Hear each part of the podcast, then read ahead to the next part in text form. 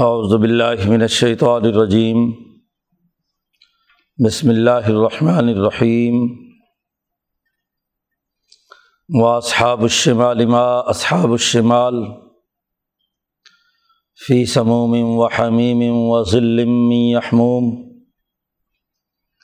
لا بارد ولا کریم۔ انہم کانوا قبل ذلك مترفین۔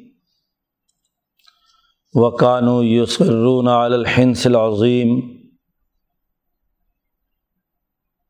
وقانو یقولون آئذا متنا و ترابم و عظامن آئنا لمبعوثون او آبا ان الاولون قل ان الاولین والآخرین لمجموعون الى میقات یوم معلوم ثم انکم ایو الضالون المکذبون لا آکلون من شجر من زقوم. فمالئون منها البطون. فشاربون علیہ من الحمیم فشاربون شرب الحیم حاضہ نزلہم یوم الدین نحن خلق ناکم فلولا تصدقون۔ آفرائی تما تمنون؟ آن تم تخلقون ام نحن الخالقون۔ نحن قدر نا بینکم الموت وما نحن بمسبوقین۔ اعلیٰ انبدل امثالکم و ننشئکم فی ما لا تعلمون۔ ولاقد علم تم النشعت الاولا فلولا تذکرون آفرائی تما تحرسون آن تم تزرعونه ام نحن الزارعون لو نشاء لجعلناه حطاما فظلتم تفکہون انا لمغرمون بل نحن محرومون آفرائی تم الماء الذي تشربون؟ آن تم انزل تبوہ من المزنی ام نحن المنزلون؟ لو نشاء جعلناه اجاجا فلولا تشکرون. آفرائی تم النار التی تورون؟ آن تم انشأتم شجرتها ام نحن المنشئون؟ نحن جعلناها تذکرتم و متاع للمقوین۔ فسبح بسم ربک العظیم۔ صدق اللہ العظیم۔ یہ صورت الواقعہ کا دوسرا رقوع ہے۔ کل ہم نے اس کے پہلے رقوع میں یہ بات پڑھی تھی۔ کہ قیامت واقع ہونے کے قریب ہے۔ اضاوقات الواقعہ، جب واقعہ وقوع پذیر ہوگا، تو قیامت کے تناظر میں یہ بات واضح کی گئی تھی کہ دین اسلام کا انقلاب واقع ہونے والا ہے۔ دنیا میں کتاب مقدس، قرآن حکیم حافظت الرافعہ، وہ واقعہ جو وقوع پذیر ہوگا، وہ بہت سے لوگوں کو اوپر اٹھائے گا اور بہت سے لوگوں کو ذلیل اور رسوا کرے گا۔ کتاب مقدس قرآن حکیم کے نتیجے میں جو تبدیلیاں آنی ہیں دنیا بھر میں، ان کے وقوع پذیر ہونے میں کوئی شک اور شبہ نہیں ہے۔ لئی سلی وقاتی حق کاذبہ۔ اور جب یہ واقعہ وقوع پذیر ہوگا، دین اسلام دنیا بھر میں غالب ہوگا اور یا قیامت کا منظرنامہ سامنے آئے گا، تو انسانوں کی تین اقسام ہوں گی۔ کن تم ازواجن ثلاثہ۔ تین قسمیں ہوتی ہیں۔ ایک وہ کہ جن کی روحانیت بھی اعلیٰ ترین درجے کی، مضبوط، اور ان کی بہیمی اور جسمانی طاقت بھی مضبوط اور اعلیٰ۔ ملکیت عالیہ اور بہیمیت شدیدہ و صفیقہ۔ اور ان دونوں قوتوں کو وہ دین کے غلبے کے لیے، دین پر عمل کے لیے استعمال میں لاتے ہیں۔ تو وہ سابقون جو اس سے کم درجے کے ہیں، وہ اصحاب الیمین ہیں، جن کو دائیں ہاتھ میں نامہ اعمال دیا جائے گا۔ اور تیسرا گروہ وہ ہے انسانوں میں جو اصحاب الشمال جن کو نامہ اعمال بائیں ہاتھ میں دیا جائے گا، یا جن کی نحوست دنیا میں انسانیت کے لیے مضر رہی، انسانیت کو نقصان پہنچایا، ظلم و ستم کا نظام بنایا، کفر و شرک میں مبتلا رہے جنہوں نے اپنی حیوانیت کا بھی غلط استعمال کیا اور ان کی روحانی اور ملکی طاقت اور قوت بھی بجھ کر رہ گئی۔ اس کے اندر بھی خرابی پیدا ہوئی۔ تو یہ اصحاب الشمال۔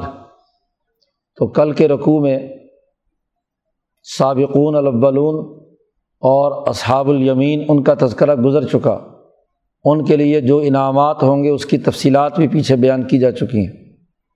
یہاں اس رقوع میں تیسرے گروہ اصحاب الشمال کا تذکرہ ہے۔ قرآن حکیم نے کہا، اصحاب الشمال ما اصحاب الشمال۔ بائیں ہاتھ والے کیسے ہیں بائیں ہاتھ والے؟ بائیں طرف والوں کی حالت کیا ہے؟ اصحاب الشمال کی جو خرابیاں ہیں، جو اثرات اور نتائج یا نون سزائیں ملیں گی اس کا تذکرہ ہے۔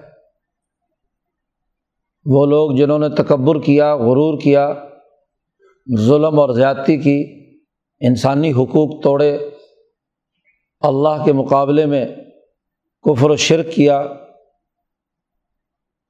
ان کے لیے قرآن حکیم کہتا ہے، فی سموم و حمیم بہت ہی تیز بھاپ میں سموم، زہریلی گیس زہریلی گیس کی حالت میں ہوں گے۔ انہیں وہاں جہنم میں بند کر دیا جائے گا۔ جہنم کی جلتی ہوئی آگ سے جو دھواں اٹھے گا، جو انتہائی بدبودار تو اصحاب الشمال وہاں رہیں گے۔ اور جب دم گھٹے گا اور پانی مانگیں گے، تو قرآن کہتا ہے، وہ حمیم اور جلتا ہوا پانی کھولتا ہوا انہیں دیا جائے گا۔ کھانے پینے اور مقام کی حالت تو یہ ہوگی۔ وہ ظلم می یحموم اور سایہ بھی اسی دھوئیں کا ہوگا۔ پیچھے جنتیوں کا تذکرے میں کہا تھا ظلم ممدود، لمبے درختوں کے سائے ہوں گے۔ اور یہاں ان کی سزا بیان کی کہ ظلم می یحموم دھوئیں کے سیاہ بادل ہی ان کے اوپر سایہ کیے ہوئے ہوں گے۔ اور ایسا سایہ کچھ فائدہ نہیں دیتا۔ قرآن نے مزید وضاحت کی کہ لا باردم ولا کریم، نہ تو اس سائے میں کوئی ٹھنڈک ہوگی اور نہ ہی کوئی عزت کی بات ہوگی۔ وہ کوئی عزت والا نہیں ہوگا۔ سایہ تو وہ جو انسان کو معزز بنائے، اس کے اندر جرت اور طاقت اور عزت پیدا کرے۔ تو یہ عزت والا سایہ نہیں، بلکہ ذلت والا سایہ ہوگا۔ ان کانو قبل دالی کا مترفین۔ وجہ بیان کی کہ یہ سزا انہیں کیوں دی جائے گی؟ اس لیے کہ وہ اس سے پہلے بہت ہی مترف تھے۔ قرآن حکیم کی یہ خاص اصطلاح ہے سرمایہ پرستی، دولت پرستی، اس کو مترف کہا گیا ہے۔ امبیا علیہم السلام کی مخالفت انہیں سرمایہ داروں نے، مالداروں نے کی۔ جو ہمیشہ اپنے مال و دولت پر اتراتے رہے۔ انسان کے دو بڑے بنیادی مرض ہیں۔ ایک جاہ پرستی اور ایک مال پرستی یا سرمایہ پرستی۔ حکومتی عہدہ، وجاہت اور مقام کہ لوگ سلام کریں، لوگ ہاتھوں پہ اٹھائے پھریں۔ تو ایک تو یہ ہے، انسان کا نفس پھول کر بہت بلند ہوتا ہے اور دوسرے انسانوں کو کیڑے مکوڑوں کی طرح حقیر سمجھتا ہے۔ اور اسی طرح مال زیادہ آ جائے تو غریب کو حقارت کی نظر سے دیکھنا، تکبر اور غرور کرنا، ظلم اور زیادتی کرنا، مزدوروں، کسانوں، غریبوں کے محنت کا استحصال کرنا، یہ اطراف میں شامل ہے۔ جب قرآن حکیم یہ لفظ استعمال کرتا ہے مالا اور مطرف وہ حکمران طبقہ جو سرمایہ پرستی کے مرض میں مبتلا ہے، دولت کا پجاری ہے۔ اپنی دولت اور عہدے کی بنیاد پر انسانوں کو حقیر سمجھتا ہے۔ قرآن کہتا ہے، یہ اس سے پہلے مترف تھے۔ بہت ہی مالدار سرمایہ پرست تھے، تکبر اور غرور کرتے تھے، اس لیے ان کو یہ سزا دی جا رہی ہے۔ وکانو یسرون الحنس العظیم اور یہ اصرار کرتے تھے۔ کانو یسرون اصرار کرتے تھے بڑے بڑے گناہوں پر۔ بڑے بڑے گناہ کرتے تھے۔ کفر و شرک بہت بڑا گناہ ہے۔ اللہ کے مقابلے میں کسی حکمران اتھارٹی کو تسلیم کرنا یہ کفر ہے، شرک ہے۔ اللہ کا انکار کر کے کسی اتھارٹی کو ماننا کفر ہے اور اللہ کو مانتے ہوئے اس کا شریک ٹھہرانا کہ ویسی ہی اتھارٹی کسی انسان کے اندر پائی جاتی ہے یا کسی فرعون اور نمرود میں پائی جاتی ہے، یہ شرک ہے۔ اسی طرح ہنسل عظیم میں انسانیت پر ظلم ہے۔ کبیرہ گناہ جنہیں کہا جاتا ہے۔ نبی کرم صلی اللہ علیہ وسلم نے فرمایا کہ تکبر ایک ایسی بد اخلاقی ہے۔ اپنے آپ کو بڑا سمجھ کر دوسرے انسانوں کو حقیر سمجھنا کہ ایسا انسان اس کی بہت ہی سخت سزائیں اللہ پاک نے مقرر کی ہیں۔ متکبرین کا تکبر وہ انہیں پورے عرض میں جو بھی عمل کریں سزا سے نہیں بچا سکتا۔ تو یہ بڑے بڑے گناہ پر اصرار کرتے ہیں۔ یہاں قرآن حکیم نے لفظ اصرار کیا ہے۔ غفلت سے یا کوتاہی سے کسی ایک آدھ وقت کوئی غلط بات ہو جائے، گناہ سرزد ہو جائے اور پھر توبہ کی توفیق ہو جائے تو بچت ہو جاتی ہے۔ لیکن ایک گناہ کو جانتے بوجھتے ہوئے پورے اصرار کے ساتھ کرنا یہ بہت بڑا جرم ہے۔ آپ کو قانون کا علم نہیں، غلطی سے قانون ٹوٹ گیا، تو اسے نظر انداز کیا جا سکتا ہے کہ چلو پہلی دفعہ معاف کر دیا، غلطی کوتاہی معاف ہو گئی۔ لیکن قانون کو جانتے ہوئے بار بار توڑنا، اصرار کرنا، دنیا کی کوئی بھی حکومت اسے تسلیم نہیں کرتی۔ تو اللہ تبارک و تعالیٰ کی حکمرانی کیسے تسلیم کرے گی؟ وہ مالک الملک اور شہنشاہ مطلق۔ تو گناہوں پر، بڑے بڑے جرائم پر یہ ضد کرتے تھے۔ حضرت شیخ الہند نے اس لیے ترجمہ ضد کا کیا۔ اصرار کرنا، بار بار کرنا، ہر دھرمی اختیار کرنا۔ ان جرائم میں سے ایک جرم کا آگے تذکرہ کیا۔ کانو یقولون، یہ لوگ کہتے تھے کہ آئدہ متنا و کنہ ترابن کیا جب ہم مر جائیں گے؟ اور ہم مٹی میں مل جائیں گے۔ ہماری ہڈیاں بوسیدہ ہو جائیں گی۔ آئینہ لبا بوسون کیا ہم دوبارہ اٹھائے جائیں گے؟ مکے کے مشرقوں کا یہ اہم ترین سوال تھا کہ ہمارے مرنے، مٹی میں ملنے، ہڈیاں بوسیدہ ہو جانے کے بعد دوبارہ ہم کیسے پیدا ہوں گے؟ یہ ہمیں عقلی طور پر بات سمجھ میں نہیں آتی۔ اور پھر مزید کہتے کہ طرفہ تماشا یہ ہے کہ ابا آبا الاول ہمارے پہلے آبا و اجداد جن کو سینکڑوں سال ہو چکے ہیں، ہمارے قبرستانوں میں دفن ہیں، کیا وہ بھی دوبارہ اٹھائے جائیں گے؟ اگر انہوں نے دوبارہ اٹھنا ہوتا تو اب تک اٹھ چکے ہوتے۔ ہم نے تو کوئی اپنا پرانا بوڑھا مرا ہوا ایسا نہیں دیکھا کہ دوبارہ زندہ ہو کر آ گیا ہو۔ تو یہ عجیب و غریب بات ہے کہ کیسے بندہ مر کر دوبارہ زندہ ہو جاتا ہے۔ مولانا عبید اللہ سندھی فرماتے ہیں کہ یہ ان کا سوال انتہائی بے عقلی کا ہے۔ اصل میں وہ انسان کو صرف مٹی کا مادھو سمجھتے ہیں۔ جس کے دماغ میں اگر یہ سوال ہے تو وہ دراصل انسانیت کی حقیقت نہیں سمجھ پایا۔ کہ وہ سمجھتا ہے کہ انسان محض اس گوشت پوشت کے جسم کا ہے۔ بس یہ حیوانیت ہے، اسی کا کھانا پینا، لذتیں حاصل کی اور مر کھپ گئے۔ ایسا نہیں ہے۔ بلکہ انسان کے اندر روح ہے۔ اور وہ روح مرنے کے بعد بھی زندہ رہتی ہے۔ اسے قبر اور حشر کے تمام مراحل میں سفر طے کرنا ہے۔ انسان کا جو نسمہ ہے، اس کی نسبک باڈی جو ہے، وہ محفوظ ہے۔ اس لیے امام شاہ ولی اللہ دہلوی فرماتے ہیں، قرآن حکیم کے مجموعی مطالعے سے کہ موت نام ہے انسانی جسم اور انسانی نسمے کے درمیان جدائی کا۔ اس کی روح حیوانی اور اس کے جسم کا یہ جو اوپر کا حصہ ہے، اس کے درمیان جدائی ہے۔ مٹی میں جو ملتا ہے وہ جسم ہے۔ وہ تو مٹی میں مل کر ہڈیاں بوسیدہ ہو گئی، گوشت ختم ہو گیا۔ لیکن وہ نسمہ وہ روح حیوانی جس میں تمام اعمال آپ کے ریکارڈ کیے ہوئے موجود ہیں۔ اسی کی احساس پر اس نسمے کو دوبارہ اٹھانا ہے۔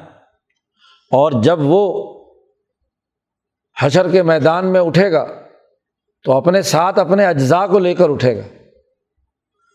تو یہ نشعت الثانیہ، دوبارہ اس کا اٹھنا اس کی اس روح کی طاقت کی وجہ سے ہے۔ اس لیے اللہ نے کہا کل اے محمد صلی اللہ علیہ وسلم، آپ کہہ دیجیے ان سے کہ ان الاولین والآخرین لمجموعون۔ تمہارے جو پہلے گزر چکے ہیں، آدم سے لے کر اب تک تمام انسان، اور ولآخرین جو پچھلے بعد میں بھی آنے والے ہیں۔ لمجموعون، ضرور بس ضرور یہ جمع کیے جائیں گے۔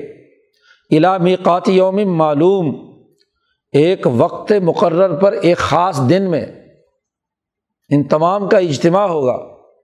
جب یہ پورا عرض، اس کے نشیب و فراز، اس کے پہاڑ اور درخت، اس کی بلڈنگیں ختم کر کے ہموار زمین، چٹیل میدان کی صورت بنا دی جائے گی۔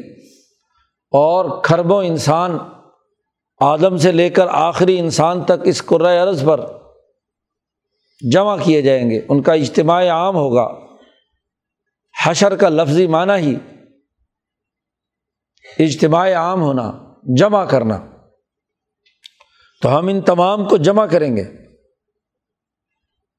اور پھر ان سے سوال کریں گے کہ سما کم ضالون المکذبون۔ ہم کہیں گے کہ بے شک تم اے گمراہ لوگو اور امبیا کو جھٹلانے والوں حقائق کا انکار کرنے والوں لاکلون من شجرم من زکوم اب تم ضرور کھاؤ گے۔ یہ زہریلا تھور کا درخت۔ شجرم من زکوم غذا زکوم کے پھل سے ہوگی۔ جو انتہائی کڑوا تلخ تھور کا درخت جو جنگلوں میں، صحرا میں ہوتا ہے، عرب صحرا میں خاص طور پر، تو یہ کڑوا ترین، تلخ ترین پھل تمہیں دیا جائے گا کھانے کے لیے۔ فماری اون امن حل بتون پھر تم اسی سے پیٹ بھرو گے۔ فشاربون علیہ من الحمیم یہ تلخ اور کڑوی چیز جب حلق سے نیچے اترتی ہے تو پیاس بھڑکتی ہے۔ جب تم پیاس کے لیے پانی مانگو گے تو پھر تم پیو گے۔ کھولتا ہوا، جلتا ہوا پانی۔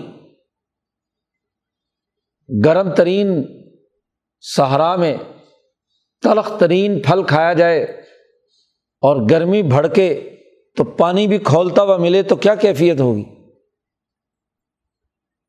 فشاربون شربل ہیم پھر تم پیو گے جیسے ایک بہت ہی پیاس بھڑکا ہوا اونٹ پانی پیتا ہے۔ اونٹ کو جب پیاس بھڑکتی ہے، تو وہ مشکوں کی مشقیں پانی کی پی جاتا ہے۔ لیکن پیاس نہیں بجھتی اس کی۔ ہیم اس اونٹ کو کہتے ہیں جو انتہائی پیاسا ہو اور پانی کی تلاش میں مشقوں کے مشقیں پی جائے۔ ایسے ہی تمہیں پلایا جائے گا۔ قرآن کہتا ہے کہ یہ تمام سزا دیتے ہوئے کہا جائے گا حاضہ نزل یوم الدین یہ آج انصاف کے دن میں یہی تمہاری مہمانی ہے۔ پیچھے جنتیوں کے لیے جن انعامات کا ذکر کیا تھا، وہاں فرمایا تھا کہ یہ جنتیوں کی مہمانی ہے۔ نزل عربی میں اسے کہتے ہیں کہ جب کوئی مہمان گھر میں آتا ہے تو ابتدائی طور پر جو اس کو ٹھنڈا پانی، شربت وغیرہ پیش کیا جاتا ہے، کھانا وانا یا بعد میں قیام تو بعد کا اگلا مرحلہ ہوتا ہے۔ لیکن آتے ہی جو مہمانی کی جاتی ہے، ابتدائی، اسے نزل کہتے ہیں۔ تو جنتیوں کو جنت میں ابتدائی مہمانی کے طور پر وہ تمام چیزیں، انعامات جن کا پیچھے تذکرہ ہوا اور جیسے جیسے وہ ترقی کرتے جائیں گے، ویسے ویسے ذات باری تعالیٰ کے مشاہدے، ذات باری تعالیٰ سے محبت اور تعلق کے نتیجے میں اونچے درجات پر پہنچتے چلے جائیں گے۔ ایسے ہی ان لوگوں کے لیے بھی سب سے پہلی مہمانی یہ ہے کہ دھوئیں کے بادلوں کے سائے میں زکوم ترخ ترین درخت کھانا گرم کھولتا ہوا پانی پینا اور پھر مستقل ان کے لیے علاج، یہ کہ ان کو اٹھا کر جہنم میں پھینک دیا جائے۔ اور کلما نزیزت جلود ہم جب بھی ان کا چمڑے جل جائیں تو نیا چمڑا پیدا کر دیا جائے۔ قرآن حکیم نے یہ سزا بیان کرنے کے بعد ان سے چند سوالات کیے ہیں۔ انتہائی عقلی سوالات۔ قرآن کہتا ہے نہن خلق ناکم ہم نے تمہیں پیدا کیا تھا۔ فلولا تصدقون، تم نے کیوں امبیا کی باتوں کی تصدیق نہیں کی؟ سچ کو کیوں نہیں مانا تم نے؟ کس لیے نہیں مانتے تھے؟ حالانکہ تخلیق اللہ کہتے ہیں، ہم نے کیا تمہیں۔ جب خلق ہم نے کیا ہے، تو ہر مخلوق کے نظم و نسق کے لیے جو ڈسپلن ہم نے آسمان سے اتارا ہے اپنے نبی کے ذریعے سے، تو تمہیں اس پر عمل کرنا چاہیے۔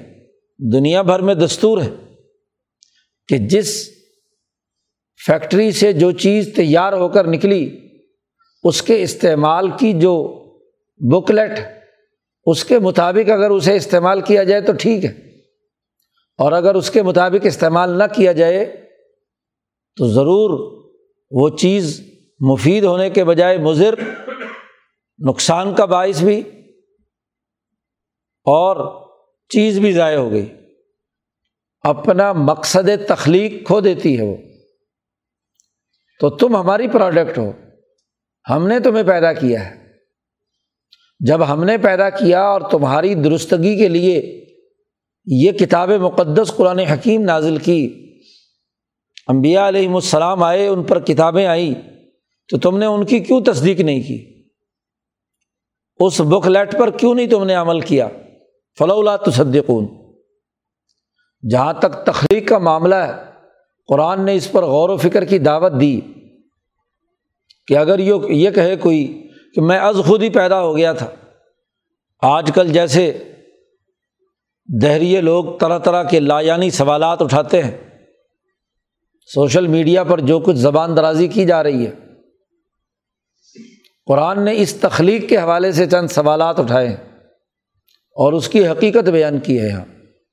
قرآن کہتا ہے افرائی تما تم نون ذرا غور تو کرو، دیکھو تو صحیح کہ جو تم پانی ٹپکاتے ہو اور مادہ کے پیٹ میں، رحم میں جو تم منی ٹپکاتے ہو ماں تم نون تو کیا اس منی ٹپکانے کے بعد آن تم تخلق نہ ہو تم اور یا تمہاری بیوی تم پیدا کرتے ہو اس بچے کو؟ ام نحن الخالقون، یا ہم پیدا کرتے ہیں؟ جب وہ رحم مادر میں نطفہ جاتا ہے تو ایک حقیر قطرہ ہے۔ اس قطرے سے یہ بھلا چنگا بچہ تیار کر دیا۔ ایسا بچہ کہ تم کہیں پیدا نہیں کر سکتے۔ آن تم تخلق نہ ہو کیا تم نے اسے پیدا کیا ہے؟ ماں باپ کیا ساری انسانیت بھی مل جائے؟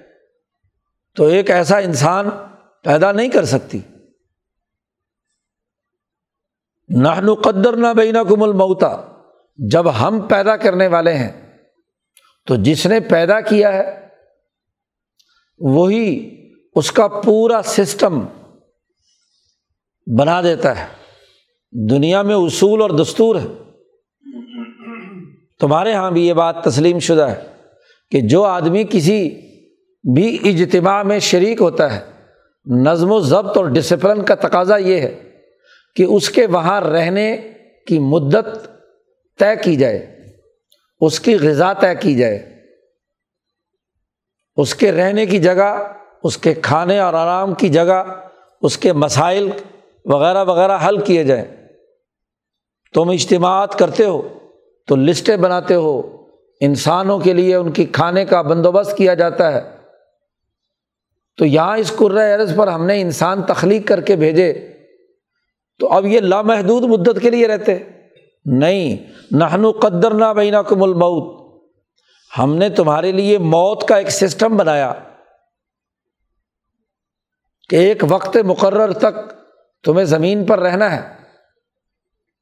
جیسا کہ نبی اکرم صلی اللہ علیہ وسلم نے فرمایا کہ جب فرشتہ ماں کے پیٹ میں روح رکھنے کے لیے آتا ہے، تو اس کی نطفے کی حالت دیکھ کر اور اس روح کی حالت دیکھ کر ایک سسٹم کے طور پر اس کا پورا ڈیٹا مرتب کر کے اعلان کر دیتا ہے اللہ کے حکم سے کہ اس کا یہ رزق ہوگا اس تاریخ کو اس کی موت آئے گی، اتنے عرصے تک یہ زندہ رہے گا، یہ بد بخت ہوگا یا نیک وقت ہوگا، چار باتوں کے بارے میں وہیں متعین کر دیا جاتا ہے۔ اگر یہ سسٹم نہ بنایا جائے تو نظم و ضبط کے خلاف بات ہے یہ۔ تو ہم نے تمہیں پیدا کیا اور ہم نے تمہارے مقدر میں تقدیر کہتے ہیں سسٹم بنانے کو۔ اندازہ لگا کر سسٹم کے طور پر کسی چیز کو چلانے کو، بغیر کسی سسٹم کے، بغیر کسی نظم و ضبط کے دنیا کا کوئی معاشرہ ترقی نہیں کر سکتا۔ ہر جگہ پر ایک نظم کی ضرورت ہوتی ہے۔ جو لوگ اسے تسلیم نہیں کرتے، وہ انسانیت کے چہرے پر سیاہ دھبا ہے تو تقدیر اس کائنات کا سسٹم ہے۔ ہر چیز سسٹم کے تحت ہوتی ہے۔ موت اور زندگی کا فیصلہ بھی ان کے ماں باپ کے غذائی اجزاء اور موروثی اثرات، اس کے جین میں کیا چیز داخل ہے؟ آج ہمیں یہ معلوم ہو گیا کہ اس کے ڈی این اے کی نوعیت کیا ہے۔ کون کون سے اس میں موروثی امراض پیدا ہو سکتے ہیں؟ وغیرہ وغیرہ۔ تو وہ جو تاریخی تسلسل ان کے ماں باپ اور اجداد کا ہے اس کو سامنے رکھ کر اس کا سسٹم بنایا جاتا ہے۔ وہ بھی یہ نہیں کہ اپنی طرف سے کچھ ہو جائے۔ وہ بھی سسٹمائز ہے۔ جیسے نبی کرم صلی اللہ علیہ وسلم نے فرمایا کہ میں پاکیزہ باپوں کے ماتھے پر میرا نور رہا اور پاکیزہ ماؤں کے سینے پر میں محفوظ رہا۔ حتیٰ کہ حضرت عبداللہ اور آمنہ کے وجود سے میرا ظہور ہوا۔ تو بات یہ ہے کہ پورا ایک سسٹم ہے۔ اس کے بغیر کام نہیں ہوتا، اس لیے قدرنا کا لفظ استعمال کیا۔ کہ ہم تقدیر بیان کرتے ہیں، ٹھہراتے ہیں تمہارے لیے موت بھی۔ اور وما نہنو بھی مسبوقین اور ہم عاجز ہونے والے نہیں ہیں کہ تم ہمیں چھوڑ کر بھاگ جاؤ۔ ہمارے دائرہ اختیار اور قدرت سے باہر نکل جاؤ۔ ایسا نہیں ہو سکتا۔ ہماری بنائی ہوئی پروڈکٹ ہو تم۔ ہماری تخلیق کردہ ہو تو ہماری گرفت کے دائرے سے باہر کہاں جا سکتے ہو تم؟ اعلیٰ نبدل ام سالکم تم ہمارے دائرے سے اس لیے نکل جاؤ کہ ہم تمہاری جیسی چیزیں پیدا کرتے رہیں۔ تمہاری طرح کے لوگ پیدا کرتے ہیں ام سالکم یہ ام سالکم انسانوں کی طرح کے انسان بھی پیدا کرتے ہیں۔ اور خود انسان بھی اپنی پوری زندگی میں ایک نئی مسل، ایک نئی شکل میں، ایک نئے نقشے میں ارتقا کرتا رہتا ہے۔ ماں کے پیٹ سے نکلا تھا تو ایک چھوٹی سی چھپکلی کی طرح تھا۔ جیسے ہی ہوا بھرنی شروع ہوئی تو ایک بچہ بننا شروع ہو گیا۔ نقش و نگار واضح ہونا شروع ہوئے۔ ایک مہینے کا بچہ، چالیس دن کا بچہ، تین مہینے کا، سال کا، جیسے جیسے وقت گزرتا جا رہا ہے۔ دس سال، بیس سال، تیس سال، چالیس سال، پچاس سال، ساٹھ سال، ویسے ویسے اس کی مسل بدلتی گئی، اس کی مثال بدلتی گئی، اس کے مثالی وجود میں فرق ہوتا چلا گیا۔ ایک جوان گبرو نوجوان اور ایک دو چار سال کا بچہ اور ایک ساٹھ ستر سال، اسی سال کا بوڑھا۔ کتنی شکلیں بدلی تمہاری؟ کیا ان تبدیلیوں کے تمام مراحل سے تم ہماری گرفت سے باہر نکل سکتے ہو؟ تمہارے اختیار میں ہے کہ بچپن میں کیا شکل تھی، بڑے ہو کر کیا بنی، یہ بنانے والے ہم ہیں۔ اللہ کہتا ہے، ان نبد دل ام سالکم ہم تمہارے وجود کی مختلف شکلیں بدلتے رہتے ہیں۔ اور وہ نن شیکم فی مالا تالمون ہم تمہیں اٹھا کر کھڑا کریں گے، جس کے بارے میں تم کچھ نہیں جانتے۔ ویسے تو ماں کے پیٹ میں بھی کچھ نہیں جانتے تھے۔ ہم نے تمہیں پیدا کیا۔ اور پھر پیدا کرنے کے بعد مختلف مراحل سے گزرے۔ جوان ہونے تک تو پھر بھی کچھ پتہ نہیں تھا تمہیں۔ اور جوان ہونے کے بعد بھی آج تمہارے پاس کون سا ایسا علم آ گیا؟ ٹھوس، تحقیقی علم کہ یہ تغیرات و تبدلات کون کر رہا ہے اور کیسے کر رہا ہے۔ تمہیں تو ان چیزوں کا علم ہی نہیں۔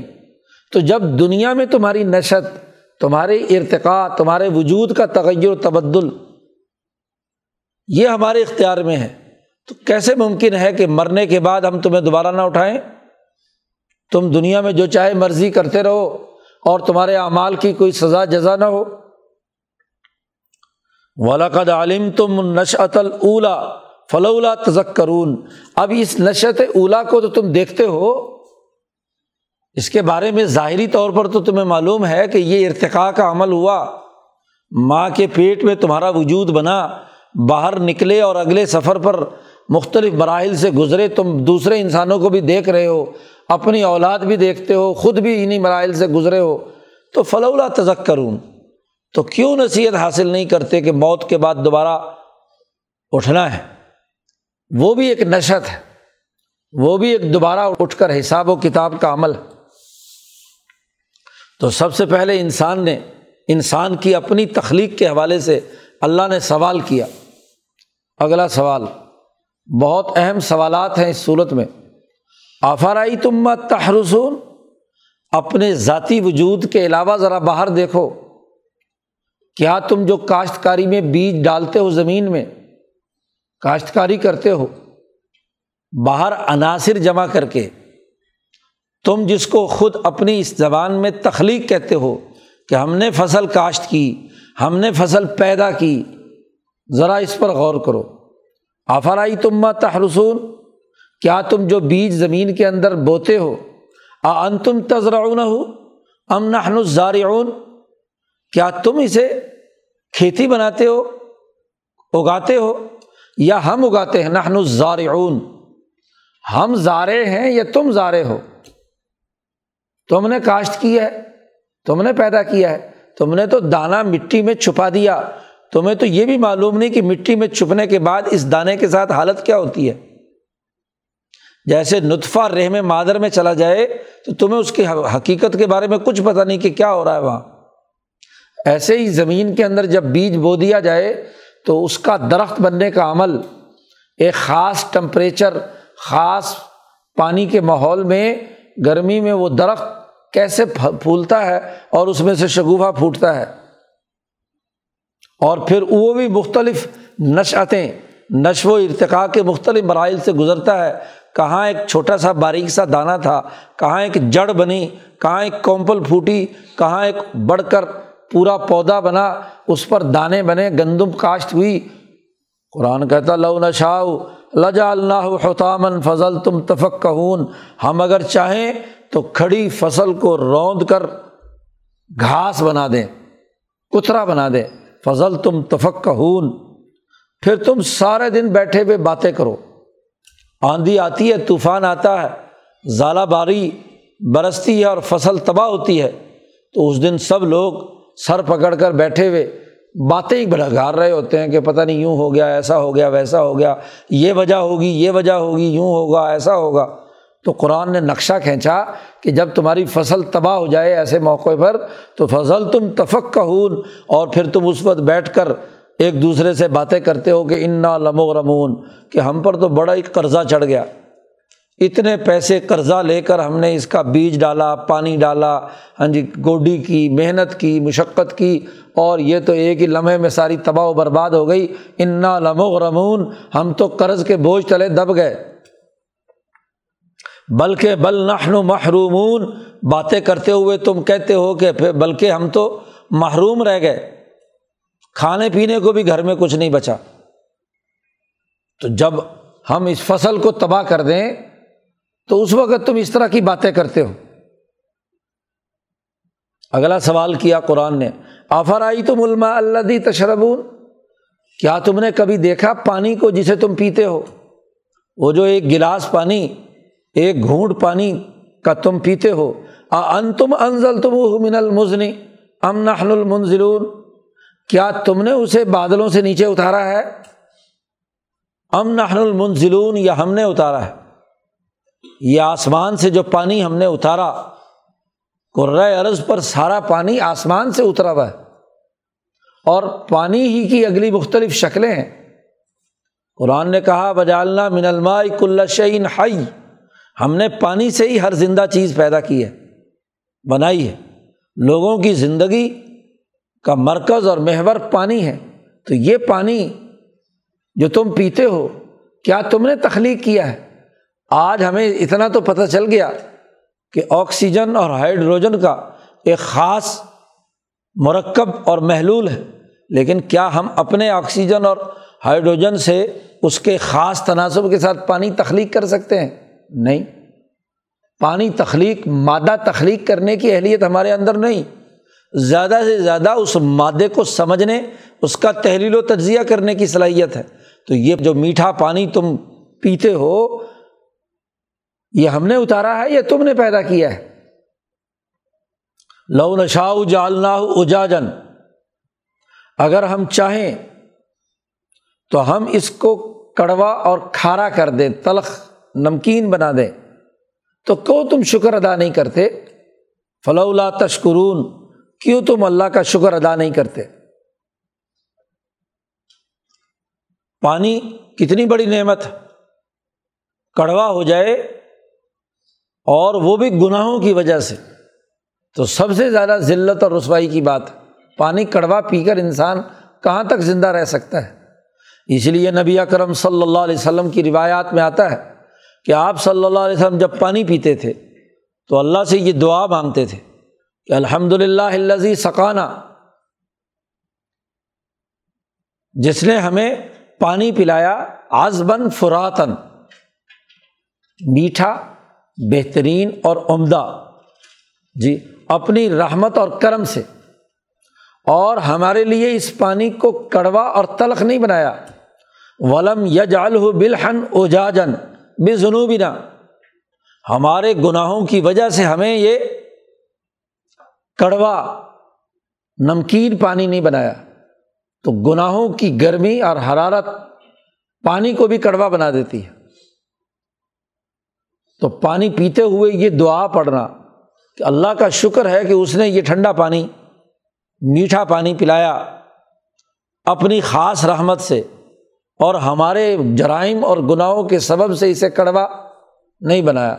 آج دنیا بھر میں پانی کا بحران، اس لیے کہ انسان پانی کو تباہ و برباد کرنے اور اس کو کڑوا کرنے میں لگا ہوا ہے۔ اور گناہ اور جرائم یہی نہیں پانی کا ضیاع بھی جرائم میں سے۔ آج لاہور شہر کا پانی تین سو فٹ نیچے جا چکا۔ کیونکہ فضول خرچی ہم کرتے ہیں، توانائی ضائع کرتے ہیں، قومی وسائل کا ضیاع کرتے ہیں۔ پانی اللہ کی نعمت، توانائی اللہ کی نعمت، غذائیں اللہ کی نعمت۔ دنیا بھر کی ترقی یافتہ قومیں اپنے قومی وسائل کی حفاظت، اجتماعی نقطۂ نظر سے کرتی ہیں۔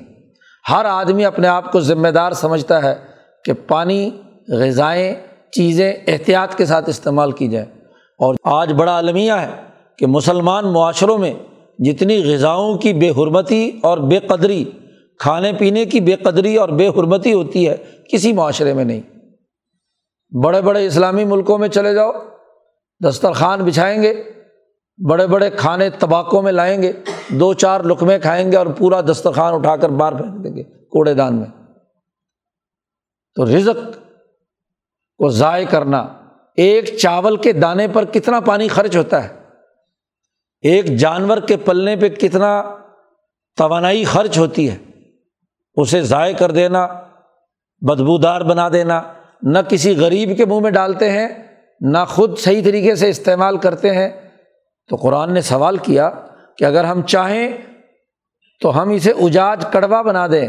فلولا تشکرون تو تم کیوں شکر ادا نہیں کرتے؟ شکر کیا ہے؟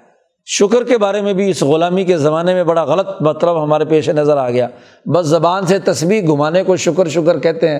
اے اللہ، تیرا شکر ہے۔ شکر ہے نعمت کا صحیح اور بڑا ہی متوازن اور مناسب استعمال۔ پانی کا ضرورت کے مطابق استعمال کرنا، فضول خرچی سے بچنا، یہ شکر ہے۔ جو نعمت دی گئی ہے، اسے ٹھیک ٹھیک پورا پورا استعمال کرنا یہ شکر ہے۔ وسائل کے ضیاع سے بچانا یہ شکر ہے۔ صرف زبان اور حلق سے شکر کا لفظ ادا کر دینا کافی نہیں ہے۔ عملاً اپنے قومی، اجتماعی اور ملکی وسائل کی حفاظت کرنا یہ شکر ہے۔ سڑک چلنے کے لیے بنائی ہے، سڑک روک کر کھڑے ہو گئے۔ گھر صاف کریں گے، سارا گندا پانی سڑک پر ڈال دیں گے۔ جی۔ کوڑا گھر سے نکالیں گے، باہر سڑک پہ پھینک دیں گے۔ اس کی صفائی، حفاظت، اس کا کوئی اجتماعی شعور نہ رہے تو یہ ناشکری ہے، یہ جرائم ہے، یہ خرابی ہے۔ قرآن نے اگلا سوال کیا آفر آئی تم انار اللہ تھی تورون؟ ذرا بتاؤ تو صحیح ہے تم آگ جلاتے ہو۔ آگ کے بغیر تمہارا کھانا نہیں بنتا۔ یہ آگ کس نے پیدا کی؟ تم نے پیدا کی ہے۔ آن تم انشا تم شجارا تھا تم نے یہ آگ پیدا کی ہے۔ جنگل میں بانسوں کے رگڑ سے آگ پیدا ہوتی ہے۔ کچھ درخت سبز ہونے کے باوجود ہی رگڑو تو چکماک کی طرح کام کرتے ہیں۔ تو آگ پیدا کرنے کے جتنے بھی ذرائع ہیں اور جن سے تم حرارت حاصل کر کے کھانا پکاتے ہو، بناتے ہو، تمہاری ضرورت خاص طور پر سردیوں میں تم اس سے حرارت حاصل کرتے ہو۔